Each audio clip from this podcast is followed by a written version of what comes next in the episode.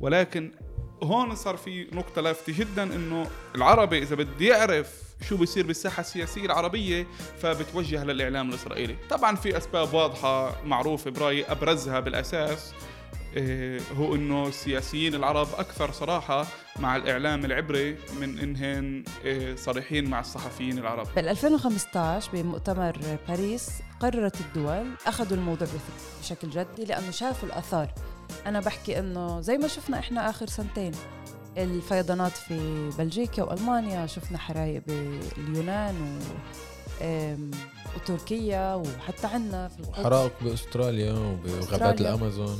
كل سنة عن سنة عم بتزيد هاي الظواهر. لدرجة إنه بطلنا نتغاضى عنها. فالدول هاي ماخذة الأمور بجدية. حقيقة القلق بتعلق يعني جزء منه بالبيانات كيف رح يتصرف فيها إيلون ماسك؟ عنده بيانات كثير عندنا بيانات كثير هاي ال data طول الوقت إحنا عندنا هذا السؤال. آه وكمان إحنا اليوم بيطلع لنا هذا السؤال أكثر خاصة يعني لما إحنا بنحكي عن إنه إيلون ماسك كمان عم بيستحوذ على هاي الشركة آه، كشخص واحد. وفكرة إنه وجود شخص واحد هاي كمان بتصير يعني بتصير مخاوف إنه في عندنا شخص عنده سلطات وعنده هاي السلطة وعنده هاي القوة وبالتالي إحنا مش عن جد نعرف قد إيه ممكن يكون في أثر سلبي لهذا الموضوع تحديدا. سلام. معكم طارق طه وعابد أبو شحاده بحلقة جديدة من بودكاست الأسبوع في عرب 48 يعطيك العافية طارق. تحياتي لك ولجميع المستمعين. خلينا نبلش. إيش المحاور لهذا الأسبوع؟ بهاي الحلقة رح نحكي عن ثلاث محاور. المحور الأول بدنا نحكي فيه عن الصحافة والانتخابات. أو بالأحرى عن دور الصحافة والإعلام بالتأثير وصياغة الرأي العام العربي بقرار الانتخاب أو عدمه وإن قرر الانتخاب لمن ينتخب. سنتحدث عن هذا الموضوع أكثر وربما نضيء على جوانب مظلمة لم نتحدث عنها سابقا مع الزميل والصحفي الكاتب أحمد دراوشي. وبالمحور الثاني رح نحكي فيه عن قمة المناخ أو ما سميت بكوب 27 اللي فيها اجتمعت خلال الأسبوع أكثر من 200 دولة آه، في شرم الشيخ. من أجل آه، بحث سبل التصدي لمتغيرات المناخ وتأثيرها على آه، البشرية على الكرة الأرضية والمخاطر اللي تؤدي أو التي تهدد وجود البشر على الكرة الأرضية. ربما نسمع أكثر عن هذا الموضوع مع الناشطة البيئية والباحثة ألاء عبيد. وبالمحور الثالث طارق رح تكون معنا منيا طاهر من مركز حملة منسقة الإعلام. بتخيل أنت سمعت وكثير منا سمعوا عن صفقة إيلون ماسك وتويتر واحد من أغنى أشخاص في العالم شرى تويتر بمبلغ 44 مليار دولار. إحنا بنستعملش كتير تويتر بس يعني اليوم أصبحت من أهم المنصات لقيادات سياسية في العالم لأصحاب قرار.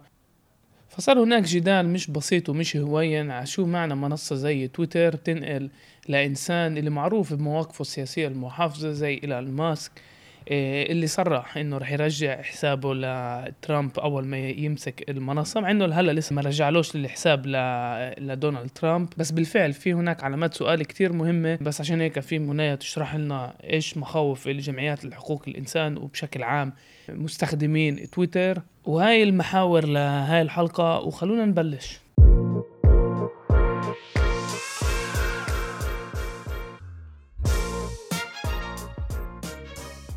واضح لأغلبيتنا أنه الإعلام والصحافة ومنصات التواصل الاجتماعي عم تأخذ دور واضح جدا بالتأثير على سير العمليات الانتخابية حول العالم. وإذا إحنا بدنا نخص بالحديث تبعنا الانتخابات المحلية انتخابات الكنيست ال 25 الأخيرة آه، ودور الإعلام والصحافة والصحفيين في تأثيره التأثير على الرأي العام العربي وصياغته. آه رح نحكي أكثر عن هذا التفاصيل وعن هذا الموضوع رح يكون معي أنا وعبد ابو شحاده الصحفي آه والكاتب أحمد دراوشي لنسمع منه أكثر عن تأثير ودور هاي المنصات بوسائلها الحديثة وبالناس اللي يقفون وراء هاي الوسائل. لنشوف كيف بيصيغوا الصياغة آه، وتأثير آه، والتأثير على هذا الرأي. يعطيك العافية أحمد. طيب أحمد أول شيء يعطيك العافية عزيزي. خلينا نبلش سؤال عام. لأي بعد بالفعل الإعلام بين إذا كان كان الإعلام العربي أو الإعلام العبري كان له دور بالانتخابات الأخيرة؟ وكيف أنت كنت شايف دور الصحفيين العرب اللي بينوا؟ كمان بالتليجرام بس مش بس وكان لهم دور تحليلي ولكن كان بعض الملاحظات إنه كانوا مأيدين حزب معين وكان يترجم كمان كيف كانوا يغطوا الإعلام. أول شيء إذا في شيء كشفته هاي الانتخابات هو إنه لا تزال هناك هيمنة للإعلام العبري على الرأي العام العربي وللأسف لا تزال وسائل الإعلام الإسرائيلية هي المصدر شبه الأول لمعظم أبناء شعبنا في الوصول إلى معلومات فيما تتعلق بالسياسة المحلية. يعني لو إنه النقاش هو تكون مصدر أول للوصول للمعلومة في الشق الإسرائيلي من الانتخابات قد يكون ذلك مفهوما إنه تصل للمعلومات من المصدر الأول ولكن هون صار في نقطة لافتة جدا إنه العربي إذا بده يعرف شو بيصير بالساحة السياسية العربية فبتوجه للإعلام الإسرائيلي، طبعا في أسباب واضحة معروفة برأيي أبرزها بالأساس إيه، هو إنه السياسيين العرب أكثر صراحة مع الإعلام العبري من انهن إيه، صريحين مع الصحفيين العرب. حتى الصحفيين العرب لما ياخذوا سكوب أو معلومة فهن معظمهم بيكونوا الصحفيين اللي بيشتغلوا بوسائل إعلام إسرائيلية وليس فقط الصحفيين اللي بيشتغلوا بوسائل إعلام عربية بيور. وصراحة شيء مش مش مستغرب كثير لأنه خلص في عندك سياسيين عرب تعودوا إنه أنا بدي أخاطب الرأي العام الإسرائيلي وعلى الطريق وعلى الطريق بخاطب بخاطب أبناء شعبي. مثلا بعد انتهاء تسجيل القوائم وما حصل للتجمع هناك شفنا النائب هن عم يتساقل بكل مصادر تعال يعني مصادر العربية للتغيير ولكن على ما يبدو هو النائب أحمر الطيبي اللي توجه لعميد سيقل بشكل يشبه الوشاية وقال إنه التجمع هن اللي قرروا الانفصال وأنا عندي إثباتات إنه النائب سامي أبو شحادي ما كانش بعمان كان موجود بالدوحة لأنه اختفى بعد زيارة عمان بيومين. إحنا بنحكي بعد أيام قليلة. من اللي صارت. ففي نوع بالتعامل مع الإعلام الإسرائيلي بمحاولة هندسة الإعلام الإسرائيلي وبرأيي هون فشلوا. هن توجهوا لما صار اللي صار مع التجمع. توجه التجمع للرأي العام العربي. هن توجهوا للرأي العام الإسرائيلي خصوصا العربية للتغيير والجبهة. الناس في نهاية المطاف بفكر الانتخابات كانت استفتاء على أي رواية أصدق صدقت رواية التجمع. ما صدقتش رواية الجبهة والعربية للتغيير. هذا بشير ربما لاتجاه معين مهم. بنفس الوقت لا تزال هيمنة للإعلام الإسرائيلي ولكن تصديق رواية التجمع اللي صدرها التجمع لوسائل الإعلام العربية من اللحظة الأولى والفيديو اللي نشره النائب سامي أبو شحادة شرح فيه حيثيات الأمور التي صارت بالإضافة طبعا لمقابلاته في الإعلام الإسرائيلي. تعطينا شوي أمل بالتغيير إنه لا إنه مصدر المعلومة فيما يتعلق بوسائل الإعلام العربية قد يكون أو يجب أن يكون وسائل الإعلام العربية والمسؤول العربي الذي يتحدث بشكل مباشر. لحد ما أخذ للموحدة وللعربية للتغيير وللجبهة إنهم يستوعبوا الضرر اللي صار وإنه الناس مصدقة رواية التجمع نتيجة فقط لرغبتهم بالذهاب للإعلام العبري أخذ لهم وقت كبير جدا. عشان هيك طول الوقت كان خطاب التجمع هو المتصدر وهو المتقدم آه، في الشارع. سألت أنت نقطة مهمة أيضا عبد عن الموقف السياسي. على العكس تماما أنا بشوف إنه فيش موقف سياسي. يعني يا ريت يا ريت لو في عندنا ناس مسيسين ويجي يقول لك أنا يا عمي أنا أحمد دراوشي تجمعي بصوت لسامي أبو شحاده عندي حد أدنى من المهنية اعرف رأيي لوين أنا مصوت وحتى أحكم على رأيي بناء على توجهاتي السياسية بس ما يكونش عندك تشكيك بمصدر المعلومات اللي بحصل عليها. أنا بعمل الجهد إنه كل معلومة أقدمها تكون مهنية مدروسة بشكل مهني وحيادي. الصحفيين بأمريكا عندهم توجهات سياسية. نيويورك تايمز عندها توجهات سياسية بس ما حدا بيقدر يقول نيويورك تايمز هي fake news إلا ترامب طبعا. الجارديان عندها توجهات سياسية ومعروفة. بإسرائيل عم يتساقل أنت بتعرف توجهات السياسية أنت بتعرف التوجهات تبعت حايم ليفنسون لما تقرأ هآرتس بتعرف التوجهات السياسية الموجودة بهآرتس ومع ذلك بتلاقي حد أدنى من المهنية. إحنا عندنا لا. إحنا عندنا بدهنش يبين إنه أنت مسيس. وحق الناس ما تكونش مسيس وحق الناس ما تكونش أعضاء بأحزاب. ولكن هناك رغبة إنه أنا أبين ما أبينش إني مسيس وإني منحاز لطرف ما فبروح بهاجم الجميع.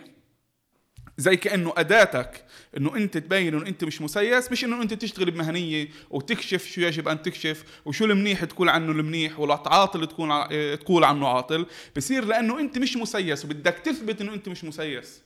بتصير انت وظيفتك تهاجم الجميع مش وظيفتك تتعامل بمهنية. يعني قواعد العمل الصحفي هي المهنية اللي تتعامل فيها بالخبر وليس قدرتك على مهاجمة الجموع الجميع.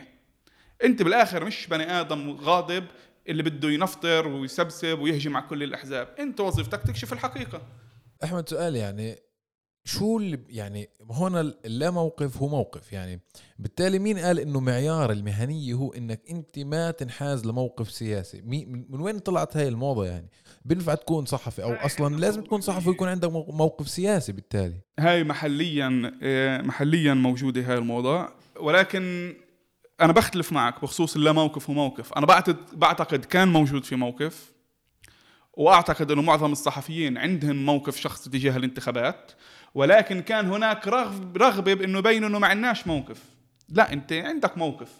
وللأمانة خلينا نيجي ناخذ نقطة معينة. ما كانتش في محاولة جدية من الصحفيين العرب اللي ما عرفت شو صار ليلة الانتخابات. خلص شو شو بريح حاله؟ بيجي بقول لك رواية التجمع كذا ورواية الجبهة والعربية للتغيير كذا. أنا عشان أبين إنه أنا بني آدم مهني أنا بذكر الروايتين. زي إسا آجي أنا مثلا طارق يقول لي الدنيا في شتاء. وعبد يقول لي في الشتاء. بدل ما أنا أفتح الشباك وأشوف الدنيا بتشتي ولا بتشتيش أجي أكتب الخبر عندي هناك تضارب أنباء حول وجود شتاء في القدس أو لا. هن هذا اللي عملوه. يعني في الألف باء تبعت العمل المهني تبعت التحقق من الخبر باعتقادي لم تكن موجودة عند معظم الصحفيين. يعني أحمد أنا اللي بفهمه منك أنت بتتوقع هلأ بسبب اللي صار بليله تسليم القوائم واللي صار مع التجمع أنت بتقول الصحفي دوره كان يروح يسأل يفحص يتأكد يطلع تقرير يعني إيش صار بنفس الليلة؟ ومش يبين وكأنه الأمم المتحدة وبدوش يزعل ولا هاي الجماعة ولا هاي الجماعة.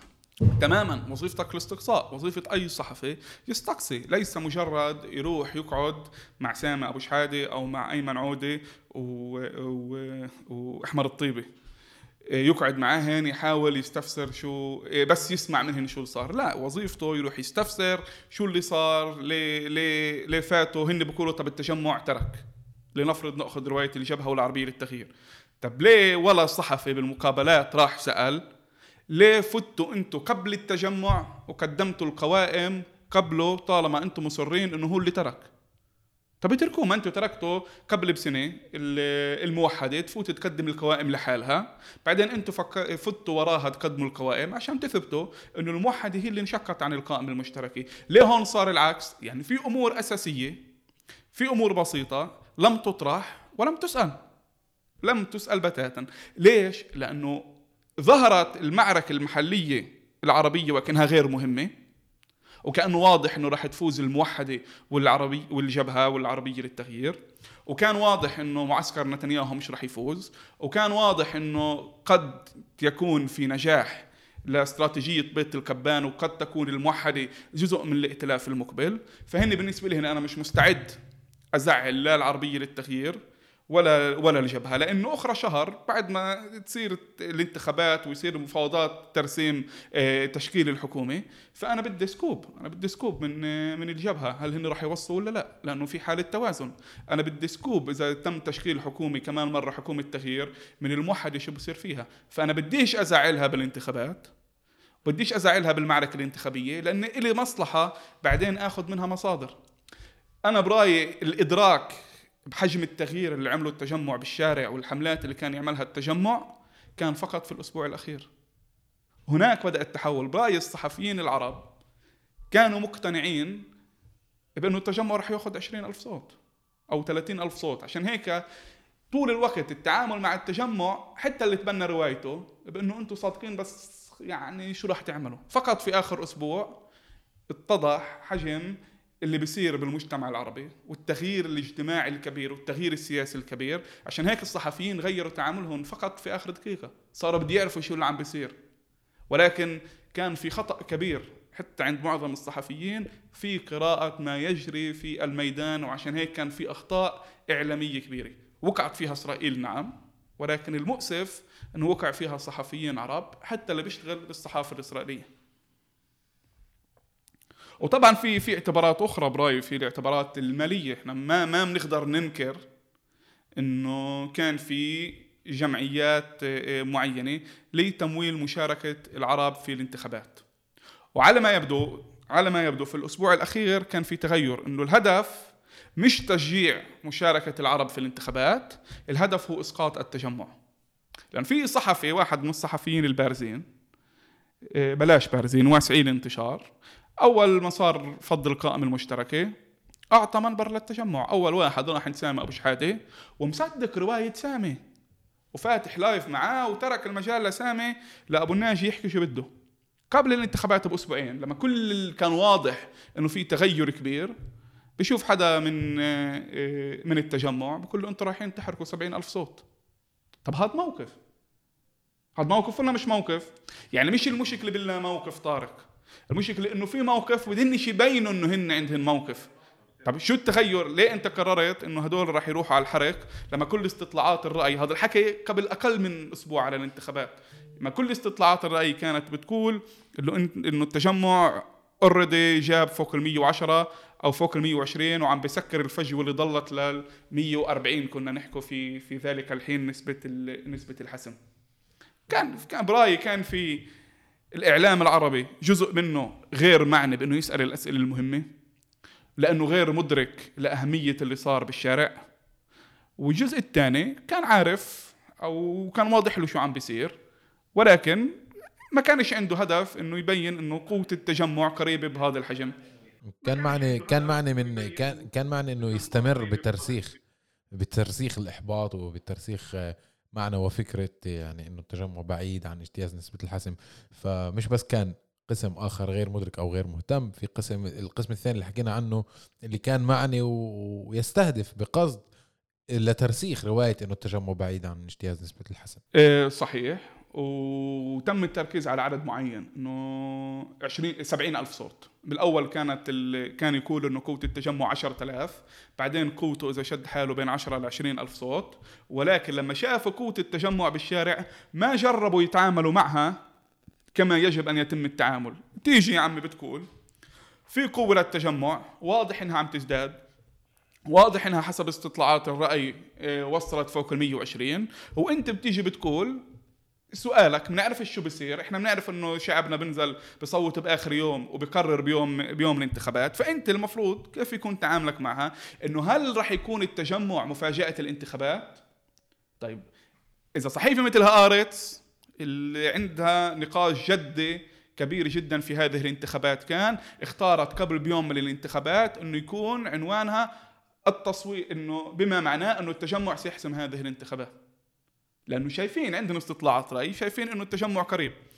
بيجي أصدقائنا الصحفيين العرب بعض الصحفيين العرب حتى لا نعمم بيجي بدل ما يقول لك إنه التجمع قريب السؤال حول قدرة التجمع هل سينجح في اجتياز نسبة الحسم أو لا؟ هو بيختار سلفا أنه التجمع لن يجتاز نسبة الحسم هو يختار سلفا أنه ما يقوم به التجمع هو حرق أصوات.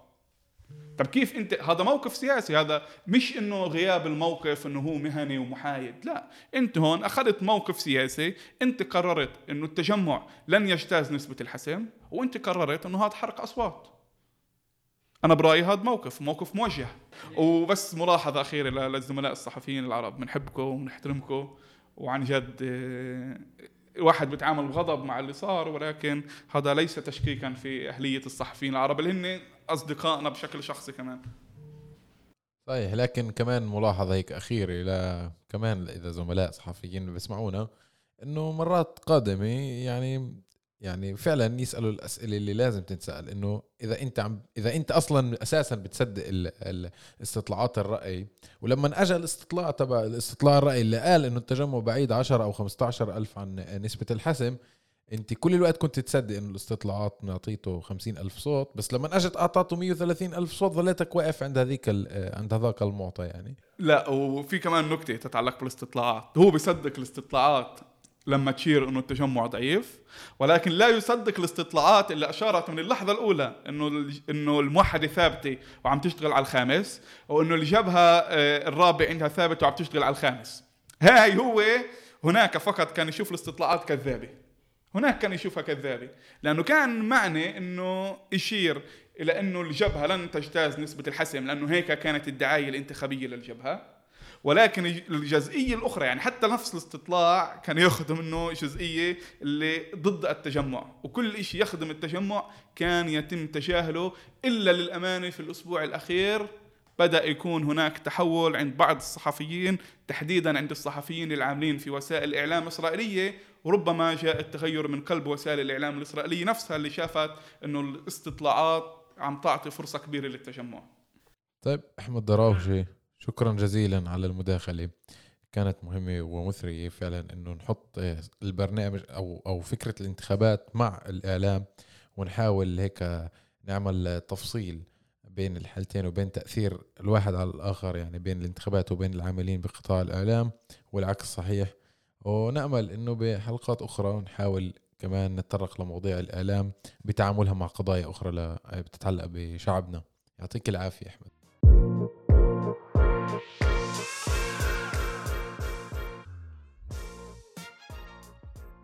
أشارت المنظمة العالمية للأرصاد الجوية تزامنا مع افتتاح مؤتمر الأطراف حول المناخ كوب 27 في شرم الشيخ يوم الأحد إلى تسارع في وتيرة ارتفاع مستوى مياه البحار وذوبان الأنهر الجليدية والأمطار الغزيرة وموجات الحر والكوارث القاتلة التي تسببت بها. لا شك أن تفاصيل مقلقة وخطيرة لمستقبل الكرة الأرضية والبشرية. عشان نعرف أكثر تفاصيل عن هاي القمة وعن المخاطر المهددة لكوكبنا رح تكون مع الباحثة والناشطة البيئية ألاء عبيد مرحبا يا ألاء. أهلين طارق. ألاء شو يعني ارتفاع مستوى مياه البحار وذوبان الأنهر الجليدية والأمطار؟ شو إيش أنا كيف ممكن تفسري لي إياها؟ كحدا بسيط. okay. آه، بنسمع أكيد عن الاحتباس الحراري واللي هي إنه ارتفعت درجة حرارة الكوكب بدرجة ونص من سنوات الفترة الصناعية لليوم. ممكن الناس تقول okay درجة ونص شو بدها تفرق علي أنا كإنسان كمواطن آه بعلي بحط مكيف وبنبسط. بشغل مكيف إذا الدنيا حم. آه. وبدفي بلبس منيح إذا الدنيا ساقعة. صحيح إنه مش حيأثر علي. ولكن احترار الكوكب أو ارتفاع آه، درجة الحرارة بتغير بأنماط اللي بنعرفها بالجوية وجزء منها هو ذوبان الجليد وارتفاع منسوب سطح البحر. إذا ارتفاع منسوب سطح البحر بنحكي إحنا على 20 سم زيادة بنحكي على دول زي الإسكندرية مدينة زي الإسكندرية أو دولة زي بنغلاديش اللي ممكن اللي هي عن جد مهدده بالغرق. واوكي تقول لي شو دخلني ببنغلاديش؟ بدي أقول لك بنغلاديش هي تاني أكبر مصنع للملابس في العالم. هذا بيأثر على سعر الملابس في العالم. فهو كل شيء مترابط أزمة عالمية بس مترابطة. وفي كثير جزر كمان حكى إنه جزر كمان سياحية كمان آه، يعني دول كاملة اللي فعلا ممكن إنه المياه تغمرها. يعني 20 سم هذول اللي إحنا بنشوف هنا القد كثير إشي قليل بس ارتفاع بمنسوب البحر يعني إذا أنا بدي أتخيل مشهد من شي فيلم سينمائي هذا مشهد حقيقي إنه إذا بيكون في موجات عالية بمنسوب مياه مرتفع ممكن يطمر بلدات صحيح هيك شيء ولا هذا خيال علمي اللي بنحضره على التلفزيون مرات؟ لا صحيح. إحنا إذا بنحكي على تسونامي أو أعاصير المدن الساحلية للأسف إحنا بنحب نحط بيوتنا أو محلاتنا أو أوتيلات على البحر عشان العائد الاقتصادي ولكن والمطل. والمطل أكيد. آه، ولكن آه، هذا مش رح يكون ممكن في المستقبل. يعني راح يكون كثير خطير وكثير أصلا بهدد استثمارات اقتصادية. يعني حساباتك لازم تصير أصلا أكثر استراتيجية إنها تقعد على التلال ومش على الساحل مثلا. كل ما ارتفعت كل ما أحسن. فعلا هاي النصيحة آه، يعني. نصيحة. طيب لا في 200 دولة قادة 200 دولة بهاي الأثناء أو بخلال الأسبوع اللي مرق التقوا بشرم الشيخ. وتقارير كثير طلعت وفي طبعا 200 دولة هذا بقول إنه منعقد من أجل قمة مناخ.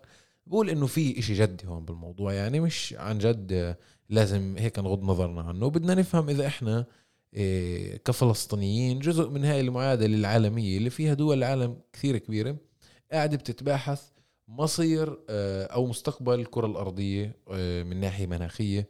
وكيف راح تأثر علينا وكيف ممكن إحنا كناس كمواطنين كدول آه، نتصدى لكل متغيرات المناخ في 200 دولة هل فعلا 200 دولة مجمعة على مصلحة واحدة بأنه إحنا لازم يحافظوا علينا كناس كبشر ولا في فهمينا شو اللي عم بصير هناك؟ أوكي. آه، إذا بنحكي عن مؤتمر مناخ أو القمة آه، هي بسموها كوب 27 لأنها لها 27 سنة كل سنة عم بيصير في هذا الاجتماع الدول مع بعض في مؤتمر. بال 2015 بمؤتمر باريس قررت الدول أخذوا الموضوع بشكل جدي لأنه شافوا الآثار. أنا بحكي إنه زي ما شفنا إحنا آخر سنتين الفيضانات في بلجيكا وألمانيا شفنا حرايق باليونان و وتركيا وحتى عنا في القدس. وحرائق بأستراليا وبغابات. الأمازون. كل سنة عن سنة عم بتزيد هاي الظواهر لدرجة إنه بطلنا نتغاضى عنها. فالدول هاي ماخذة الأمور بجدية لأنه الباحثين آه، عندك علماء اللي أجمعوا بيحكوا 97% من علماء الأرض أجمعوا آه، إنه في شيء اسمه أزمة المناخ ورح تزيد وتيرتها. آه، فعشان هيك بيجتمعوا عشان يشوفوا شو بيقدروا مع بعض يسووا عشان يخفضوا انبعاثات ثاني أكسيد الكربون أو الغازات الدفيئة اللي هي مسؤولة عن ارتفاع درجة الحرارة. طيب آه يعني 200 دولة أكيد إنه ضرر الولايات المتحدة الأمريكية و... وألمانيا ودول أوروبية أخرى ودول عظمى أخرى ضررها على البيئة أكيد أكثر من دول نامية و...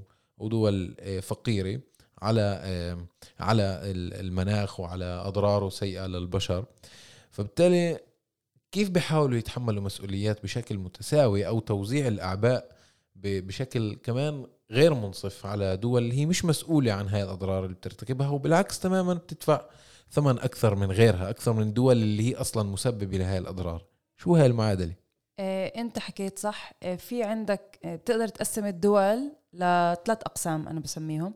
فريق اللي هو سبب المشكلة الدول الم- المتقدمة اللي إلها 70 سنة عم تحرق في وقود أحفوري عشان تتطور وصارت نامية اقتصاديا. آه، وهي سببت الأزمة. دول اللي عم تتطور يعني اللي عم تنتقل من إنها تكون نامية لمتقدمة زي الهند البرازيل اللي بتتس... والصين اللي عم بتسارعوا بطريقة آه، اقتصاديا آه، وصناعيا بطريقة كبيرة وصاروا من الملوثين الكبار حاليا. والدول النامية اللي هي مش متقدمة صناعيا فهي ما آه، بتطلق انبعاثات غاز الكربون. مش مساهمة مثل مش- الآخرين. صحيح مش مساهمة بالمرة بالتلوث. بيأدي الآخرين زي ما قلت ولكن آه، بسبب ضعفها وموقعها الجغرافي مرات هي آه، وضعف البنية التحتية هي عندها أضرار أكثر من التغير المناخي. فأكيد هاي الدول بتقعد على الطاولة وأنت فاهم اللي عمل المشكلة مع اللي حابب يكمل بعمل المشكلة لأنهم. الدول ال- زي الصين والهند اللي حابين يتطوروا بدهم من حقهم بدهم إنه يصيروا مع اللعيبة الكبار. صحيح. وعندك الدول اللي عم تتضرر. فقاعدين على نفس الطاولة وكل واحد بحط الحق على الثاني كل واحد عم بيحاول يطرح حل من ناحيته شو لازم يصير. صحيح. آه، فالدول ال- النامية بتطل- بتطالب الدول المتقدمة إنها تدفع حق الأضرار آه، اللي بتعاني منها زي مثلا إذا حكينا عن باكستان. السنة الماضية آه، صار عندهم آه خلال هاي السنة كمان. آه بس مم. خلال هاي السنة صحيح. خلال السنة آه، الفيضانات اللي فعلا غطت ثلث مساحة على الأقل ثلث مساحة الدولة. و- وفعلا يعني كمان من حقها تطلب آه، تطلب تعويضات من آه، من دول اللي هي ساهمت بتغير المناخ وساهمت بأضرار مناخية وبيئية. اللي عم تدفع ثمنها هي. آه صحيح. فهو حاليا عم في قضايا اللي بيحكوها في المؤتمر بيجتمعوا عشان الهدف الأسمى أكيد هو التكيف مع أزمة المناخ وخفض المشكلة يعني خفض آثارها. فكل دولة عندها أهداف آه، إنها تقلل من انبعاثاتها. إذا الدول ال- المتقدمة في شيء اسمها المساهمات الوطنية اللي هي مثلا آه، بتقول بدها تخفض من هون ل 2020 آه 2050 أو آه، 2030 2030 و2050 في عندهم أكثر من هدف. إنهم يقللوا آه، 30% من انبعاثاتهم اللي جاي من توليد الطاقة مثلا أو النقل أو يعني في حلول مختلفة. طيب مثلا يعني إذا بنحكي على شيء مثل أمريكا تمام. يعني شو مصلحة أمريكا اليوم تيجي يعني تساهم بعملية خفض آه، إنتاجها؟ ما هو إذا خفض الانبعاثات يعني خفض الإنتاج. دولة عظمى لا تطمح لخفض إنتاجها بالعكس تطمح لزيادة إنتاجها وزيادة الإنتاج مرهون مثلا آه، بزيادة آه، التلويث وزيادة الأضرار على البيئة. فدول مثل أمريكا وإسرائيل ودول أخرى آه، شو هالمعادلة اللي بتحاول تلاقيها؟ يعني إحنا بنسمع عن إشي اسمه مصادر الطاقة البديلة. مصادر الطاقة البديلة هل هي فعلا بديلة وقادرة على إنها تخفف انبعاثات الغاز؟ شو المعيقات يعني؟ آه نعم. الآن حاليا عشان فاهمين إنه الأزمة آه لازم يحلوها فأكيد آه هم مضطرين يتعاملوا مع الأزمة. وواحد من الحلول المط... المطروحة هي الانتقال الطاقة إلى طاقة متجددة أو موارد متجددة. يعني حاليا إحنا بنستخدم لإنتاج الطاقة النفط آه، والفحم الأحفوري اللي هم بيطلعوا والغاز. الغاز. الطبيعي هو بيعتبر غير ملوث ولكن هو غير متجدد. يعني بيعتبر جزء من آه، الوقود الأحفوري يعني ما بيعتبرش طاقة متجددة. آه، هذا كتير مهم إنه آه، أحكيه. آه، زي الطاقة الشمسية. الطاقة الشمسية متجددة الطاقة اللي الرياح هاي ال ال أو الهيدروجين الأخضر بسموه. هاي مصادر أخرى اللي عم بيحاولوا تكنولوجيا يطوروها لتكفي. هي موجودة وممكنة ولكن لتحل محل تحل بديل على آه، ال- المصادر الطاقة الملوثة. صحيح. لا عشان آه، تكون بديل بدك تطورها أكثر إنها تقدر تغطي أماكن آه، كبيرة. أكثر. أكثر. فهاي هاي هو ال- ال- الثغرة. يعني في سنوات الانتقال طويلة مش سريعة. إنك تغير بنية تحتية كاملة من الإنتاج الكهرباء اللي إحنا لنا 70 سنة بنعتمد عليها لطاقه أخرى في صعوبة في تغيير البنية التحتية للي تناسب الطاقة الشمسية اللي بدها مثلا بطاريات ليثيوم. إذا بدنا ننتقل بالنقل إذا بنحكي على السيارات آه، اللي هي الكهربائية بدك تحط محطة شحن في كل منطقة. آه، في إشي اسمه البطاريات الليثيوم اللي رح تكون مخلفات هاي السيارات. قد إيه بدك تبدل البطارية؟ آه، السعر هاي التكنولوجيا أعلى بكتير. فحاليا أعلى من تكاليف خفض. خفض الانبعاثات صحيح. المضرة. فأرخص لي أضل آه، ألوث. ألوث من ما أنه أستثمر في الطاقة الخضراء. طيب إحنا على صعيد يعني كان لنا حوار سابق وطرحت هيك نقطة. أنا على صعيد أفراد إذا بدنا نبلش نفكر بطريقة أوسع إنه في اليوم شركات أو في مؤسسات بتطرح فكرة إنك أنت تلجأ للألواح ال- الشمسية إنك أنت يعني تنتج الطاقة من خلال بيتك من خلال سطح بيتك. آه، في كمان شركات بتيجي بتقول لك إذا بتستثمر بمصرياتك إنك تشتري سيارة على آه، مية بالمية من وقود بوقود تعال بنفس المسار أو بأقل اشتري سيارة اللي هي فقط على آه، طاقة الكهرباء بتشتغل.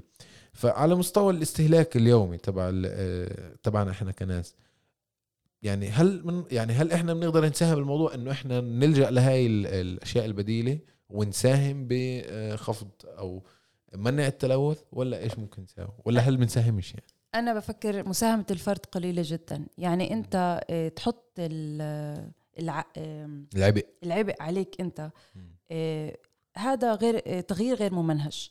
يعني ممكن انت تسويه وغيرك ما يسوي. وقد إيه رح يكون اثره مش كبير. ولكن إذا عملوا لك بنية تحتية ملائمة لوسائل نقل عام اللي هي بتوصلك من ألف لباء بأسرع طريقة ممكنة وأريح طريقة هذا كمان حل بنقول له أخضر أو صديق للبيئة اللي ما بيطلق كتير انبعاثات.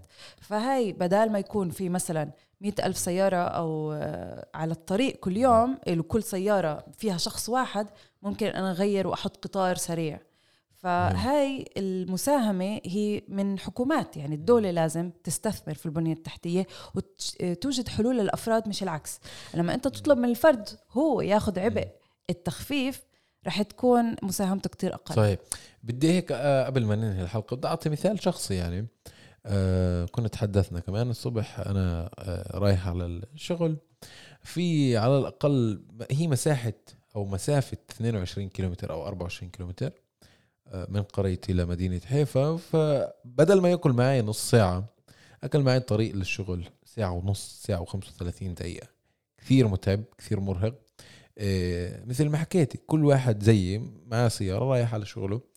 آه، شخص واحد عم بيستعمل سيارة واحدة وبالتالي الشارع ملان. ما فيش عندي وسيلة نقل. بصراحة إذا بشي مرحلة قررت إنه ما أروح بالسيارة وبدي أروح على شغلي أنا على الأقل مضطر أغير ثلاث باصات على مسافة 22 كيلومتر اللي أنا يعني الإشي مش بإيدي وما بقدر أغيره لأنه لازم يكون في قرار سياسي وقرار حكومي وقرار دولي وقرار عالمي بإنه سياسة التنقل سياسة النقل لازم تتغير.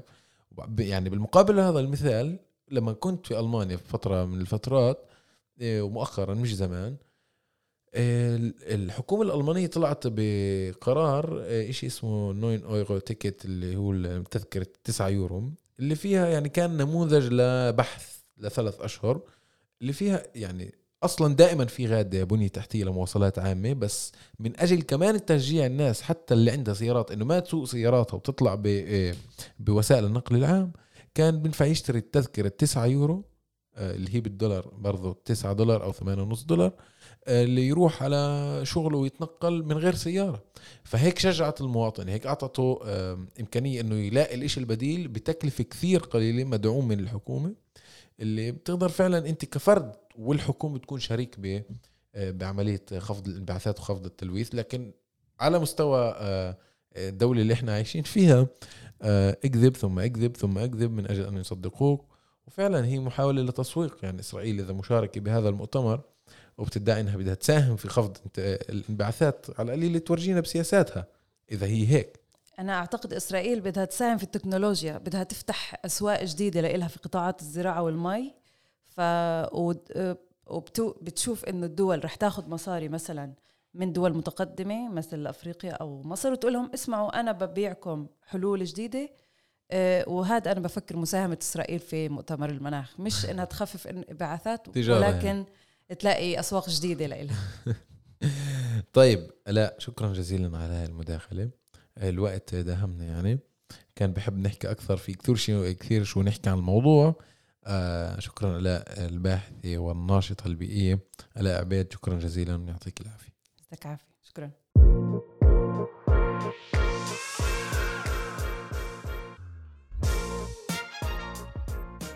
طيب اعزائي لكل اللي كان متابع وراء العناوين في العالم مش بس على مستوى محلي أكيد سمع عن صفقة إيلون ماسك اللي شرى عمليا شركة تويتر. عندنا في الداخل وبتخيل كمان يعني فلسطينيا مش تويتر مش كتير مشهور. فكر بغزة تويتر كتير مشهور الناس بيستخدمه كتير بس عندنا في الداخل مناطق 67 مش كتير. آه، ولكن هاي الصفقة ثارت آه، جدال. كمان بكل ما يتعلق في حرية التعبير أو مواقع التواصل الاجتماعي وكيف يعني مين بيسمح له يحكي إيش بيسمح لنا نحكي. معانا لهذا الموضوع منيا ظاهر منسقة الإعلام في مركز حملة. يعطيك العافية عزيزتي. يعطيك العافية. خلينا نبلش من الأول. عمل إيلون ماسك عمليا شرى تويتر. إيلون ماسك اللي بيعرفش مل- مليونير صاحب عدة شركات منها تسلا إيه، وشرى تويتر قبل أسبوع ب 44 مليار دولار. إيش معناه؟ وليش الكل بالذات بالغرب مضغوطين من هاي الصفقة؟ آه مزبوط يعني آه بتخيل آه لما بنحكي عن إنه إيلون ماسك اليوم اشترى كمان إحنا ك يمكن أكثر لما بدي أحكي عن المؤسسات اللي عم نشتغل على كل موضوع الحقوق الرقمية وحقوق الإنسان كمان كان في ضجة كثير كبيرة. وحتى يعني إحنا كمركز حملة عم نتابع هذا الموضوع وكونه أكيد اول عن آخر له صدى على يعني الحقوق الرقمية وحقوق الإنسان. وعالميا إذا إحنا بنيجي بنطلع عم نشوف إنه كمان كان في تغييرات يلي إيلون ماسك كمان كان عم باخذها بعد ما استحوذ عليها. يلي كان آخرها بتعلق بتوثيق الحسابات إنه بدهم يدفعوا على العلامه الزرقاء أو حتى إنه كمان في عدد من الموظفين اللي تم كمان تسريحهم وكمان آه، تصريحات تانية اللي كانت يعني تعتبر مثيرة للجدل واللي كمان بنفس الوقت آه، عم بتثير كمان خلينا نحكي مخاوف أو آه، قلق حول كمان هذا الموضوع. حقيقة القلق بتعلق يعني جزء منه بالبيانات كيف رح يتصرف فيها إيلون ماسك؟ عنده بيانات كثير عندنا بيانات كثير هاي الداتا طول الوقت إحنا عندنا هذا السؤال. آه وكمان إحنا اليوم بيطلع لنا هذا السؤال أكثر خاصة يعني لما إحنا بنحكي عن إنه إيلون ماسك كمان عم بيستحوذ على هاي الشركة آه كشخص واحد. وفكرة إنه وجود شخص واحد هاي كمان بتثير يعني بتثير مخاوف إنه في عندنا شخص عنده سلطات عنده هاي السلطة وعنده هاي ال- ال- القوة وبالتالي إحنا مش عن جد بنعرف قد إيه ممكن يكون في أثر سلبي لهذا الموضوع تحديدا.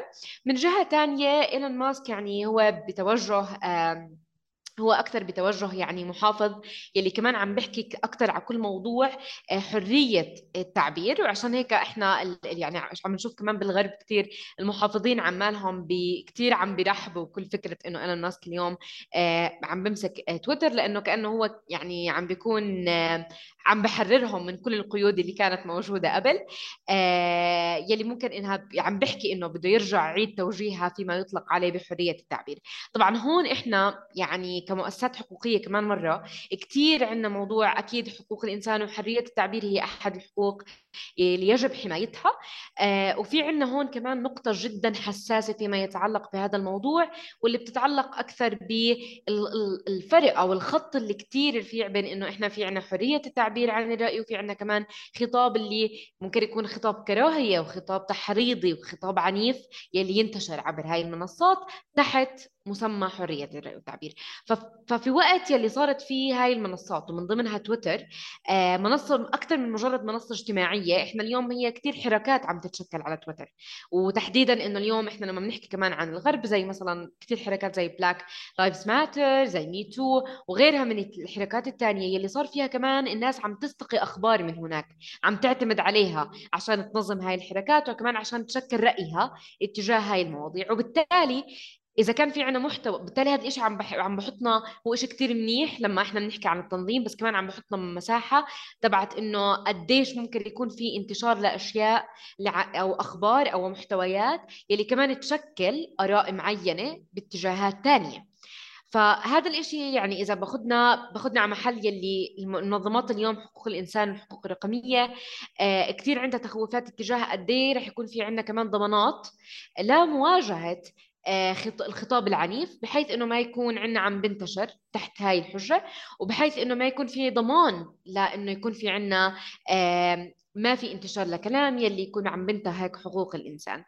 آه، عمليا يعني إيلون ماسك إذا بدنا نرجع كمان خطوة لورا هو قبل ما يكون آه، مالك للشركة كثير كان عم بوجه انتقادات لإلها بسبب النهج تبعها بإنه في عنا إشراف على المحتوى. راح كمان لاستهداف كمان رئيس السياسات السابق للشركة آه وعمليا هو أعرب عن قلقه بهذاك الوقت إنه في تحيز ليبرالي على المنصة. وبالتالي هذا الإشي طبعا آه اليوم عم بثير قلق نشطاء صحفيين مدافعين عن حقوق الإنسان إنه كيف رح يصير شكل تويتر. آه بدون آه بدون بدون ما يكون في عنا أو مع هذا التوجه الجديد.